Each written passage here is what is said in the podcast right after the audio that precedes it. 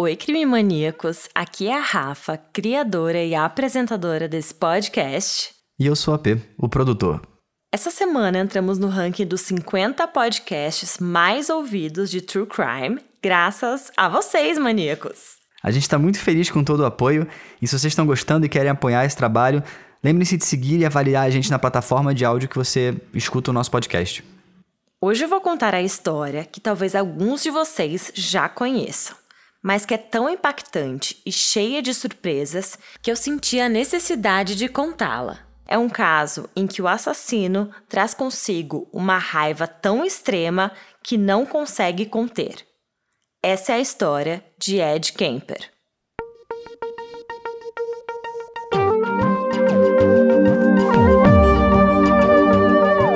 Esse episódio contém relatos perturbadores e informações que podem ser impactantes para alguns ouvintes. Por favor, leve isso em consideração antes de prosseguir.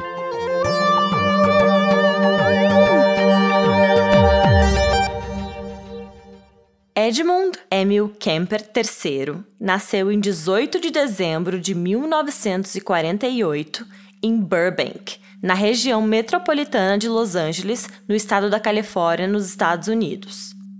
Ed era o filho do meio e tinha duas irmãs. Seus pais eram Clarnell Elizabeth Kemper e Edmund Emil Kemper II. O pai de Ed, Edmund II, foi um soldado na Segunda Guerra Mundial e depois que voltou para casa, começou a trabalhar como eletricista. A mãe do Ed, por sua vez, sempre reclamava sobre o trabalho do marido, alegando que não estava à altura dela. Que besteira isso, né, Rafa? Esse negócio de que um trabalho é mais nobre do que outro é um conceito muito ultrapassado. Acho que isso demonstra insegurança da mãe do Ed, porque o importante é conseguir pagar os boletos e ser feliz, independente do emprego. Exatamente. E o pai dele mais tarde alegou que as missões suicidas na guerra e os testes de bomba atômica não foram nada comparados a viver com a Clarnell. Ela o havia afetado mais do que os 396 dias de combate na guerra.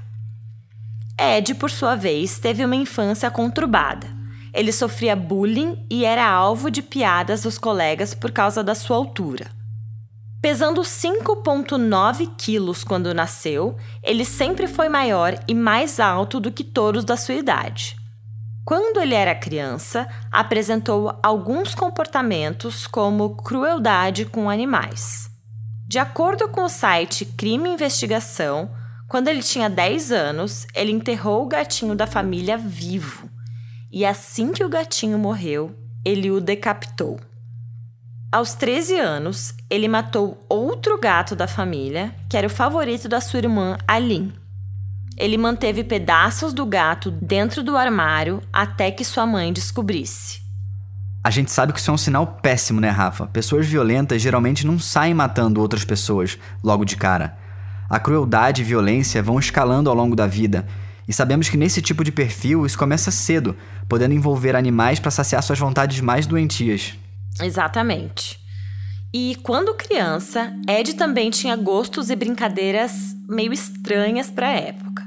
Ele fazia rituais com as bonecas da irmã mais nova e ele decapitava as cabeças dessas bonecas e cortava fora as mãos também. De acordo com o livro Serial Killers, O Método e a Loucura dos Monstros, outra brincadeira favorita de Ed Kemper era brincar de câmara de gás e cadeira elétrica, digamos assim. Ele pedia para uma das irmãs dele amarrá-lo com uma corda e ligar um botão imaginário. E aí ele caía no chão e fingia que estava morrendo por ter inalado gás ou por estar sendo eletrocutado. Super normal, todo mundo faz isso. Pois é, bem estranho, né? Bom, Ed tinha uma relação super próxima com seu pai, Ed II, e ficou devastado quando seus pais se separaram em 1957. Isso fez com que ele fosse morar com a sua mãe e irmãs em Montana. E a relação dele e da mãe não era boa, para dizer o mínimo. Na verdade, era uma relação bem tóxica e nada saudável. Primeiro, porque ela se recusava a demonstrar qualquer tipo de afeto em relação a ele, pois dizia que tinha medo de torná-lo gay. Olha o absurdo. Que suposição bizarra. Qual a relação entre o afeto demonstrado pela mãe e a orientação sexual de um menino em formação? Olha, a gente está falando de 1957, num estado majoritariamente cristão, como Montana. Então, grupos LGBTQIA eram ainda mais discriminados e perseguidos do que hoje em dia mas isso não deveria ter nada a ver com a relação entre o Ed e a sua mãe. Ela era abusiva, alcoólatra. Apesar de que ninguém sabia disso na época, mais tarde ela foi diagnosticada com um transtorno de personalidade borderline. Ela humilhava constantemente, fosse pelo peso, pela altura ou pela sua personalidade já taxada como esquisita na época. Ela às vezes o obrigava, inclusive, a dormir no sótão da casa deles, porque, de acordo com ela, ele apresentava riscos às suas irmãs.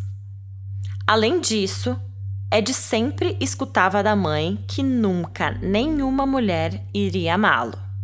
Que horror, Rafa. Parece que ele foi ensinado a se odiar e não ter noção do que ele próprio seria capaz de fazer com os outros. Pois é, muito triste. E além de se odiar, eu acho que ele aprendeu muito bem como odiar outras pessoas e principalmente mulheres. Quando completou 14 anos, Ed fugiu de casa e foi atrás do seu pai na Califórnia. A ideia era morar com ele, mas chegando lá, ele descobriu que o pai já tinha se casado de novo e, inclusive, tinha um enteado. Ed então ficou com seu pai por poucos meses até que Ed II, o pai dele, o mandou morar com seus avós paternos. Os avós de Ed também moravam na Califórnia, mas em uma cidade rural chamada North Fork, onde eles tinham um rancho nas montanhas. E o Ed odiava morar por lá. Ele dizia que o avô dele era senil e a avó muito controladora. Então, em 27 de agosto de 1964, quando Ed tinha 15 anos, ele e a sua avó Maud estavam conversando na cozinha quando começaram a discutir. Ele então saiu porta fora, pegou um rifle e atirou na cabeça e nas costas da avó. Quando seu avô chegou, Ed atirou nele também, matando-o instantaneamente. Em seguida, ele ligou para a polícia confessando tudo e esperou pacientemente virem buscá-lo para prendê-lo. Não preciso nem dizer que a polícia estava impactada com essa história. North Fork é uma área super rural que fica em uma região agrícola da Califórnia, no meio de montanhas. E coisas nesse nível de agressividade e violência não acontecem por lá. É, eu aposto que a polícia não devia nem saber muito bem como agir nessa situação. Esse tipo de coisa não acontece numa cidade desse tamanho. Exatamente, AP. A primeira pergunta que a polícia faz para ele é o motivo dele ter praticado um ato tão horrendo, já que os avós haviam cuidado dele da melhor forma possível e proporcionado tudo o que ele precisava para viver. E a resposta de Ed foi que ele estava com muita raiva dentro de si e muita raiva do mundo. E ele disse também que os matou porque queria ver como seria a sensação de tirar uma vida. Que horror, Rafa. Ele falou assim mesmo, com essa frieza e sem cerimônia nenhuma? Pior que sim. E os policiais ficam chocados com a calma que o Ed diz tudo isso. Quase como se cometer um duplo homicídio fosse de fato uma coisa comum. Até mesmo os policiais mais experientes ficaram abalados com os assassinatos. Eles só pensavam: como esse adolescente, praticamente uma criança que tinha só 15 anos, pôde fazer algo tão brutal? Então, quando Ed conclui suas explicações, eles o prendem imediatamente. Como ele era menor de idade na época, ele fica sob a tutela da autoridade juvenil da Califórnia. Os psiquiatras do tribunal o diagnosticaram com esquizofrenia paranoide e por isso ele não foi para uma prisão normal, e sim sentenciado a ficar no Hospital Estadual de Atascadeiro, uma prisão de segurança máxima para pessoas com problemas mentais. Então, Rafa, eu não sabia, mas de acordo com o site Tua Saúde, a esquizofrenia paranoide é o subtipo da esquizofrenia mais comum, em que predominam os delírios de perseguição, o que torna muitas vezes a pessoa bem desconfiada, agressiva e violenta. É, também é importante dizer que essa doença não tem cura, mas pode ser controlada com o acompanhamento de psiquiatras, psicólogos e uso de medicamentos.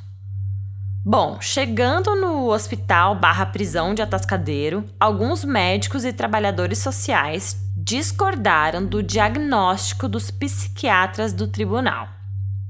Os novos relatórios de avaliação médica diziam que Ed era extremamente inteligente, com um QI acima da média e não tinha nenhum sinal de delírios, alucinações ou pensamentos bizarros. Com isso, ele foi rediagnosticado agora com uma condição menos grave chamada de distúrbio de traço de personalidade tipo passivo-agressivo. Bom, Rafa, eu que não sou especialista, mais uma vez dei uma pesquisada e vi que esse distúrbio que você descreveu significa que a pessoa tem dificuldade em expressar sentimentos negativos e de ressentimento. Essas pessoas lidam com esses sentimentos de um modo passivo, não assertivo, através de procrastinação ou teimosia, por exemplo. Muitas vezes nem conseguem admitir que realmente sentiram alguma raiva ou frustração. Pois é, e a partir desse rediagnóstico, os médicos, psicólogos e até os policiais do hospital prisão começaram a se interessar por ele de uma forma um pouco especial. Como assim, Rafa? De que forma? Então, estranho, né? Mas é porque ele se destacou tanto de todos os outros presos por lá que o pessoal começou a ficar interessado nele. Primeiro, porque ele era um cara super inteligente acima da média. Depois, porque ele também era grande e alto, ou seja, era meio impossível não vê-lo. Mas além disso, ele também se destacou pela simpatia e pelo ótimo comportamento. Depois que os médicos aplicaram o teste de QI, eles perceberam que ele tinha um QI tão alto quanto os maiores gênios da história. Eles o consideraram tão bom que as autoridades, inclusive, permitiram que ele fosse tipo o tutor dos outros criminosos, inclusive analisasse os testes dos outros presos. No fim, era como se esse cara literalmente estivesse fazendo avaliações psicológicas em outros criminosos. E no fim das contas, ele não era nada mais do que um adolescente muito perigoso e perturbado que tinha matado os avós. É verdade, né, Rafa? Que situação bizarra. Ele passa de assassino dos avós para professor particular e corretor de prova dos detentos. Exato. E Ed, por ser tão brilhante, consegue descobrir exatamente como se comportar, ganhando a confiança e sendo privilegiado no local, ele conseguiu prever o que os policiais e médicos precisavam ouvir para que ele pudesse voltar à sua vida em sociedade. Parece então que ele aprendeu a interpretar uma pessoa sã e reabilitada na frente das pessoas certas. Bem manipulador, né? AP, é exatamente isso que o Ed faz. Isso mostra como ele realmente é perigoso, porque agora ele não só tem acesso às avaliações, mas também está usando as informações contidas nessas avaliações para amenizar o seu transtorno de personalidade, como se ele fosse menos perigoso do que ele realmente é ele meio que descobriu como manipular esse sistema. Então, mesmo matando duas pessoas, o sistema penal da Califórnia olha para ele como se ele fosse um prisioneiro modelo, uma pessoa reabilitada. Quase como se fosse uma história de sucesso, sabe? Uhum. E a estratégia de reabilitação está funcionando.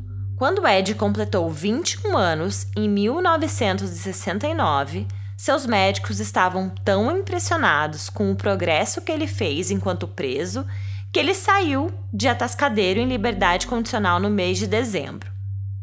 Ed então sai da prisão e vai morar com a sua mãe Carnel em Aptos, na Califórnia, 18 quilômetros de Santa Cruz. E os dias passam e realmente parece que tudo está indo bem. Talvez de fato ele tenha sido reabilitado. A cidade vizinha de Santa Cruz é bem universitária e a mãe de Ed trabalhava na Universidade da Califórnia em Santa Cruz. Ed, por sua vez, mesmo não estudando lá, fica muito no campus e vê diversos alunos e alunas pedindo carona. É bom lembrarmos que ele está em liberdade condicional, então ele ainda está sob a supervisão da polícia. Mas pelo que todo mundo percebe, ele está se comportando bem e levando essa situação muito a sério. De acordo com um artigo na biografia da .com, ele começa a frequentar uma faculdade da região. Mas aparentemente isso não funciona muito bem por muito tempo, e aí ele se candidata para ser um policial estadual. Mentira! O assassino pseudo-reformado quer virar policial? Qual é a chance disso dar certo? Pois é, pra tu veres como esse cara era esperto. E parece que era o sonho dele ser policial. Mas no final das contas, ele é recusado e não por causa da sua ficha criminal. Na verdade, eles nem tomam conhecimento do passado do Ed. Ele foi reprovado por causa da sua estatura, que na época era de 2 metros e 6 centímetros. Aparentemente, ele era muito grande e destoava dos padrões para entrar na polícia. De qualquer forma, Ed não levou para o lado pessoal e acabou conhecendo alguns policiais da área de Santa Cruz, que passam a gostar muito dele. E todos começaram a se encontrar depois do trabalho no mesmo bar. Para os policiais, ele é apenas o Ed, ou o Edzão, o grande amigo, o gigante gentil.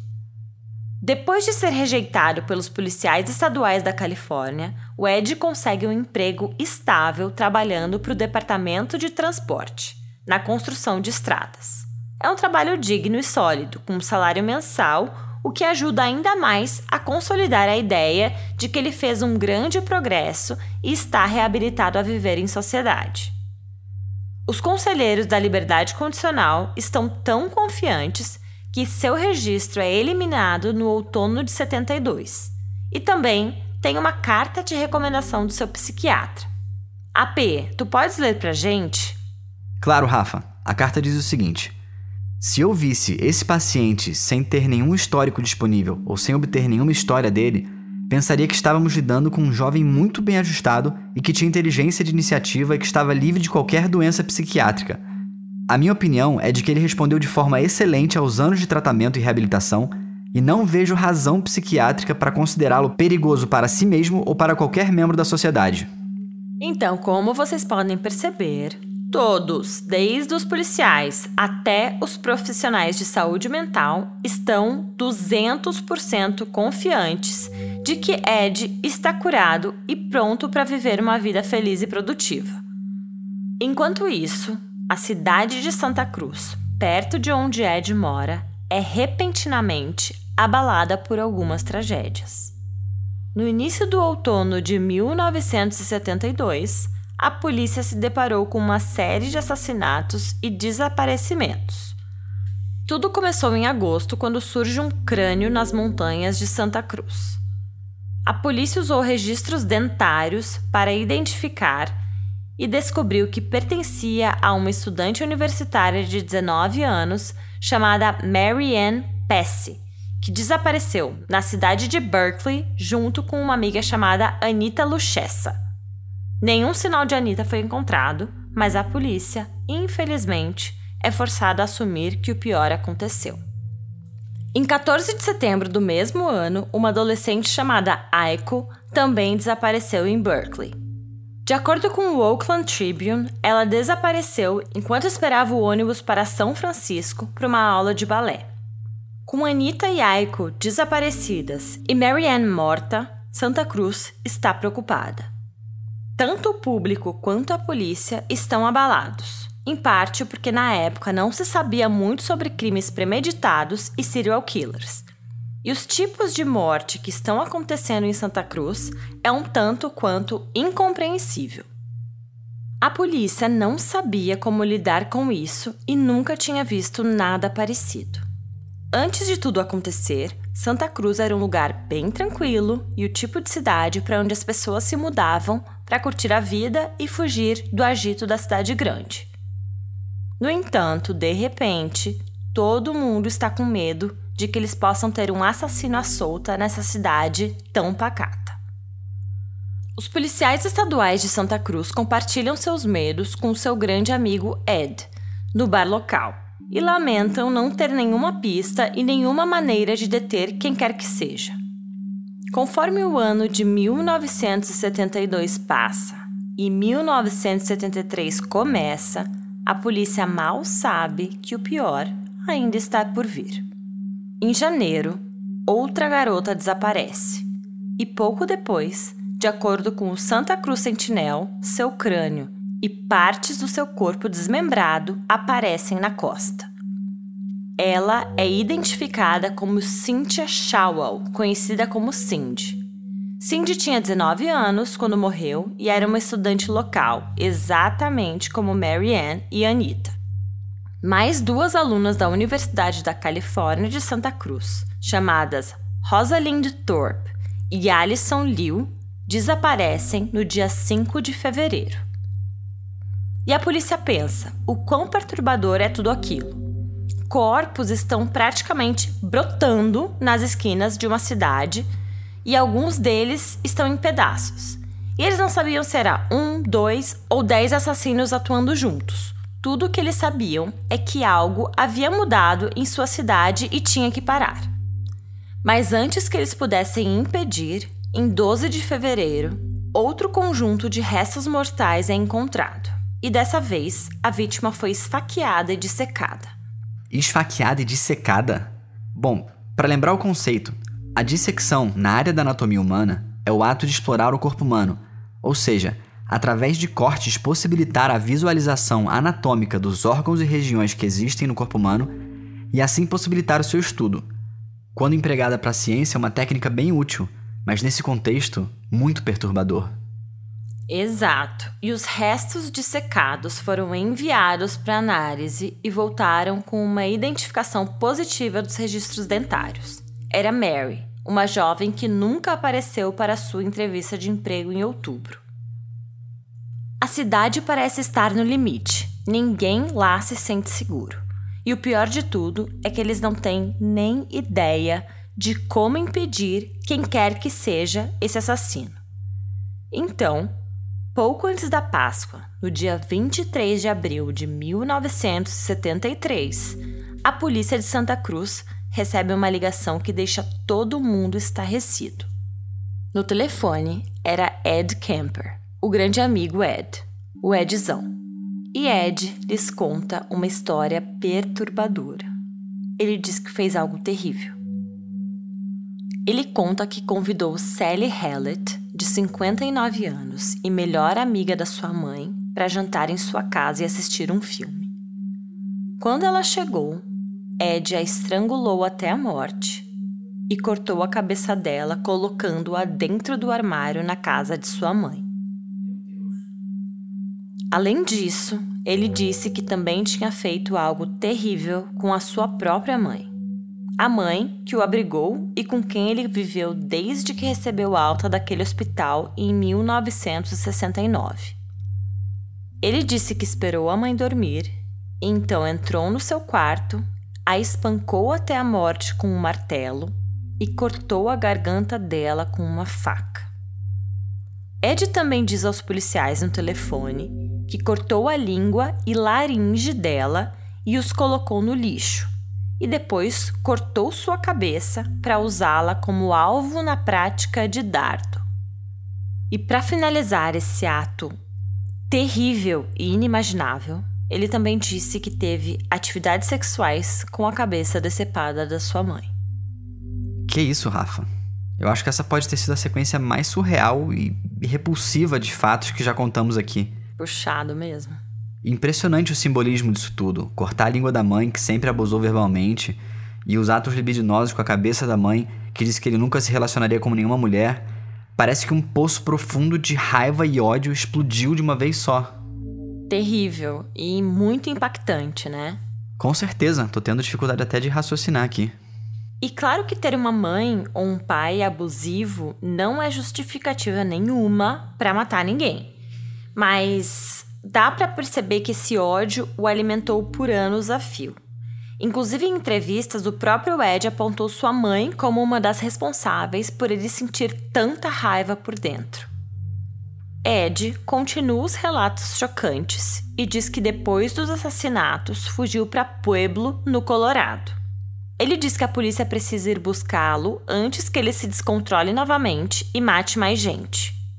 A princípio, a polícia pensa que é um trote. Não é lá um trote muito engraçado, mas na cabeça deles, Ed era um cara legal e inofensivo que nunca faria algo assim nem mal a ninguém. E aí eles desligam o telefone, mas o Ed ligou novamente. E dessa vez ele pediu para falar com um policial específico alguém que ele conhecia bem e que o levaria a sério. A polícia cai em si quando Ed começa a dar detalhes sobre os crimes que só o assassino poderia saber. E pouco a pouco, a polícia entende a gravidade da situação e vai atrás dele. Eles mantêm Ed falando no telefone enquanto rastreiam a chamada e entram em contato com as autoridades no Colorado, onde ele está. Eles trabalham rapidamente para localizar a cabine telefônica de onde Ed está ligando, lembrando que era a década de 70, então celulares não existiam, e a polícia de Pueblo o encontra fazendo a prisão. Enquanto isso, na Califórnia, a polícia de Santa Cruz corre para o local onde Ed e a mãe moravam. E conforme ele tinha dito, eles encontram o corpo mutilado de Sally e da mãe dele enfiados dentro do armário. Com Ed capturado, é hora de trazê-lo de volta à Califórnia para que ele responda pelos seus crimes. E, para surpresa de todos, ele está super ansioso para contar sobre o que fez, trazendo muitos detalhes, até como se fosse um alívio, sabe? Dizendo a verdade e colocando para fora tudo o que ele estava sentindo. Mas, Rafa, será que era um alívio de ter compartilhado aquilo que ele tinha feito? Ou se era, na verdade, orgulho de contar todas as atrocidades que ele tinha cometido? Pois é, eu acho que até pode ser os dois, viu? Porque sabemos que assassinos em séries adoram reviver os seus assassinatos. Mas com alívio ou com orgulho, como foi essa confissão? Com a mesma frieza e indiferença de quando ele confessou o assassinato dos avós? Sim, calmo e controlado.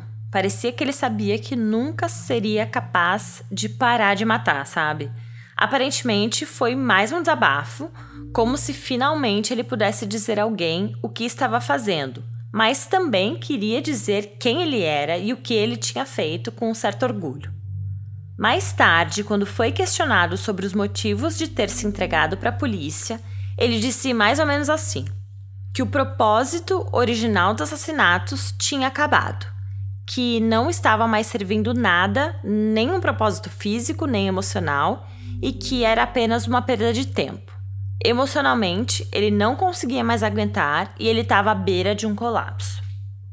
Uma vez sob custódia da polícia, ele confessa que é ele quem está matando todas aquelas alunas universitárias. A biografia.com relatou que Ed disse à polícia que ele vinha planejando suas ações por anos.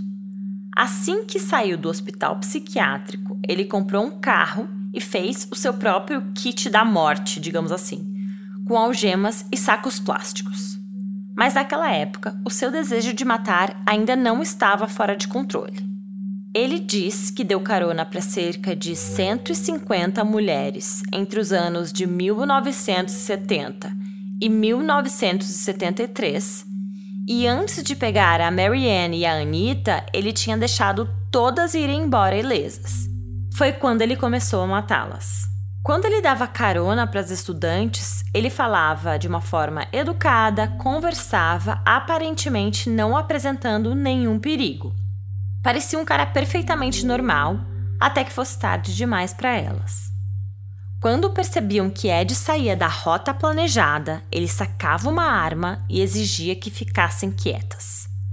Após chegar a um lugar afastado, normalmente ele matava suas vítimas ou sufocando-as com um saco plástico, ou com facadas, ou com arma de fogo, para depois abusar sexualmente do cadáver.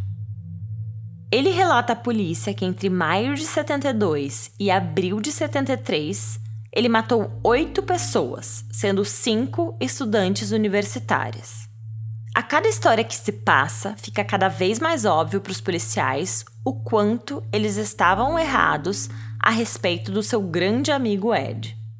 Deve ter sido chocante para esses policiais experientes perceberem que se enganaram tanto com Ed ali debaixo do nariz deles.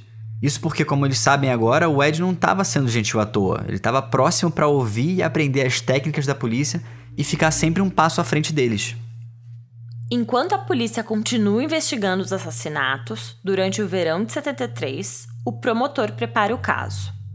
Com a confissão e a apresentação dos restos mortais das vítimas às autoridades policiais, restou à defesa muito pouco a fazer. E com essa perspectiva em mente, o advogado James Jackson chamou várias testemunhas tentando provar a insanidade do Ed. Contudo, durante as três semanas em que o julgamento foi realizado, nenhuma delas conseguiu convencer o júri da insanidade do assassino. Depois de cinco horas de deliberação, os jurados chegaram ao veredito considerando Ed Kemper culpado de todas as acusações. Ele foi condenado à prisão perpétua com possibilidade de condicional. Ed concedeu diversas entrevistas desde que foi preso, sendo considerado por agentes do FBI como uma das mentes criminosas mais inteligentes já vistas na história. Ele fazia parte de um projeto que o FBI estava conduzindo na época em que visitava as prisões e conversava com assassinos em série para entender melhor as suas motivações. Ed foi um dos principais objetos desse estudo. Na opinião de muitas pessoas do FBI, Ed Kemper jamais seria preso se não tivesse confessado seus crimes para as autoridades policiais.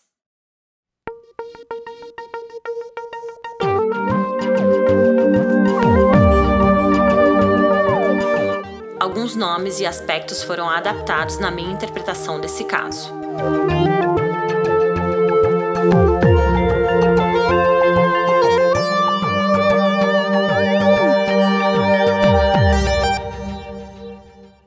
Esse podcast é gravado e editado por Antônio Pedro e é uma produção de Guri Studios.